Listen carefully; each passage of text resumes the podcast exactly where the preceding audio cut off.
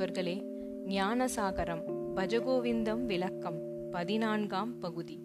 ஜடிலோ முண்டி லுஞ்சித கேஷக காஷாயாம்பர பகுக்ருத வேஷக பஷ்யனபி ச ந பஷ்யதி மூட்டக உதர நிமித்தம் பகுக்ருத வேஷக. ஒருவன் சடை தரித்து ரிஷி போல் வேஷம் போடுகிறான். ஒருவன் மொட்டையடித்துக் கொள்கிறான். மற்றொருவன் தலைமயிரை பிடுங்கி எறிகிறான். இன்னொரு ஒருவன் காஷாயத்தை அலங்காரமாக உடுத்தி எல்லோரையும் மயங்கச் செய்கிறான்.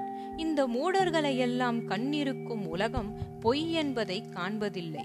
இவர்கள் பல வகையான வேஷம் போடுவதும் கூட இந்த வயிற்றுக்காகத்தான். சடைமொட்டை காஷாய வேஷங்கள் காட்டி மடையராய் ஆக்குகிறார் மூடர் கடையறியவர். மாயத்தை கூட்டுவதும் மக்களினை ஏய்ப்பதும் ஓயா பசி நிமித்தமே.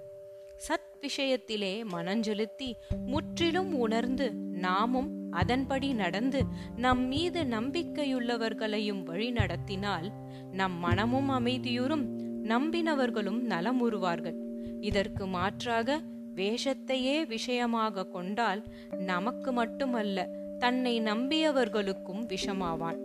மனத்தளவில் குற்றம் இல்லாதவனாக இருக்க வேண்டும். அறம் எனப்படுதல் அவ்வளவே.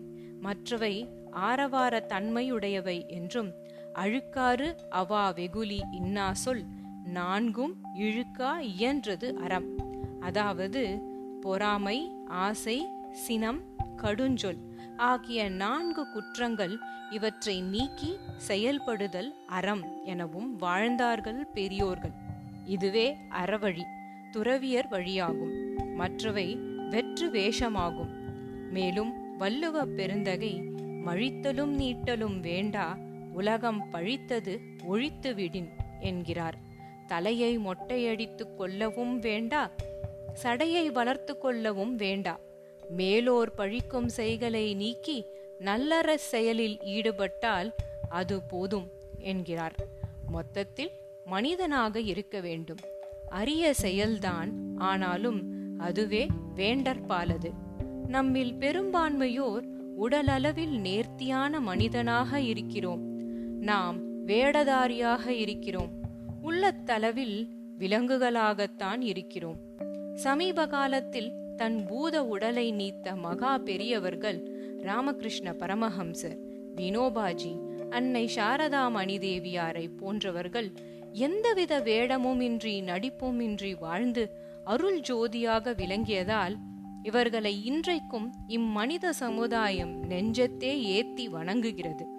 வேடதாரிகள் அனைவருமே பணத்திற்காகவும் சுகபோகத்திற்காகவும் மொத்தத்தில் வயிற்று பிழைப்பிற்காகவும் இம்மாதிரி வேண்டா செயல்களில் ஈடுபடுகிறார்கள்.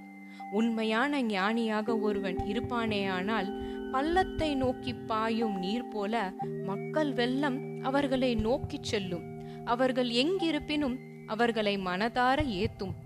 திருவண்ணாமலையில் சமீப காலம் வரை அருளாட்சி செய்த ரமண மகரிஷி மிக எளிமையாகத்தான் தனிமையிலே தவ வாழ்வில் ஒன்றி வாழ்ந்தார்.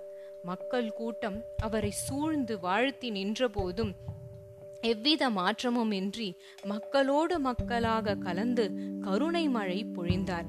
வெற்று வேஷத்தையோ அன்றி கோஷத்தையோ விரும்பியதும் இல்லை செய்வோரை அனுமதித்ததும் இல்லை.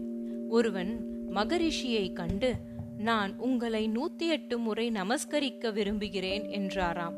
உடனே மகரிஷி சிரித்துக்கொண்டே இது போன்ற சர்க்கஸ் வேலைகளை உடனே நிறுத்து என்றார். உள்ளத்தே யோங்கும் இரண்டறியா ஒன்றியினை பல்லத்தே நோக்கி புரண்டோடும் ஆற்றொழுக்காய் கல்லமழித்தே அடைக்கலமாய் ஆனோர்க்கே அல்லவல்ல நீங்கா சிவானிந்தம் சித்திக்குமே என்ற அன்புரையைத்தான் வழங்கினார்கள். ஆகவே நாமெல்லாம் பயனற்ற நடிப்பற்ற வாழ்வை நீக்கி வாழ வேண்டும். மனமோ நினைவுகளின் கூட்டம். நினைவோ தனது நலம் பேணும் அடிமை. தனது நலம் என்னும் குணமோ பயத்தின் மூலம். என்றைக்கும் பேரின்பம் மட்டும் பொழியும் அமைதி நிலை கூடுவம் மகிழ்ந்து. சரிதானே?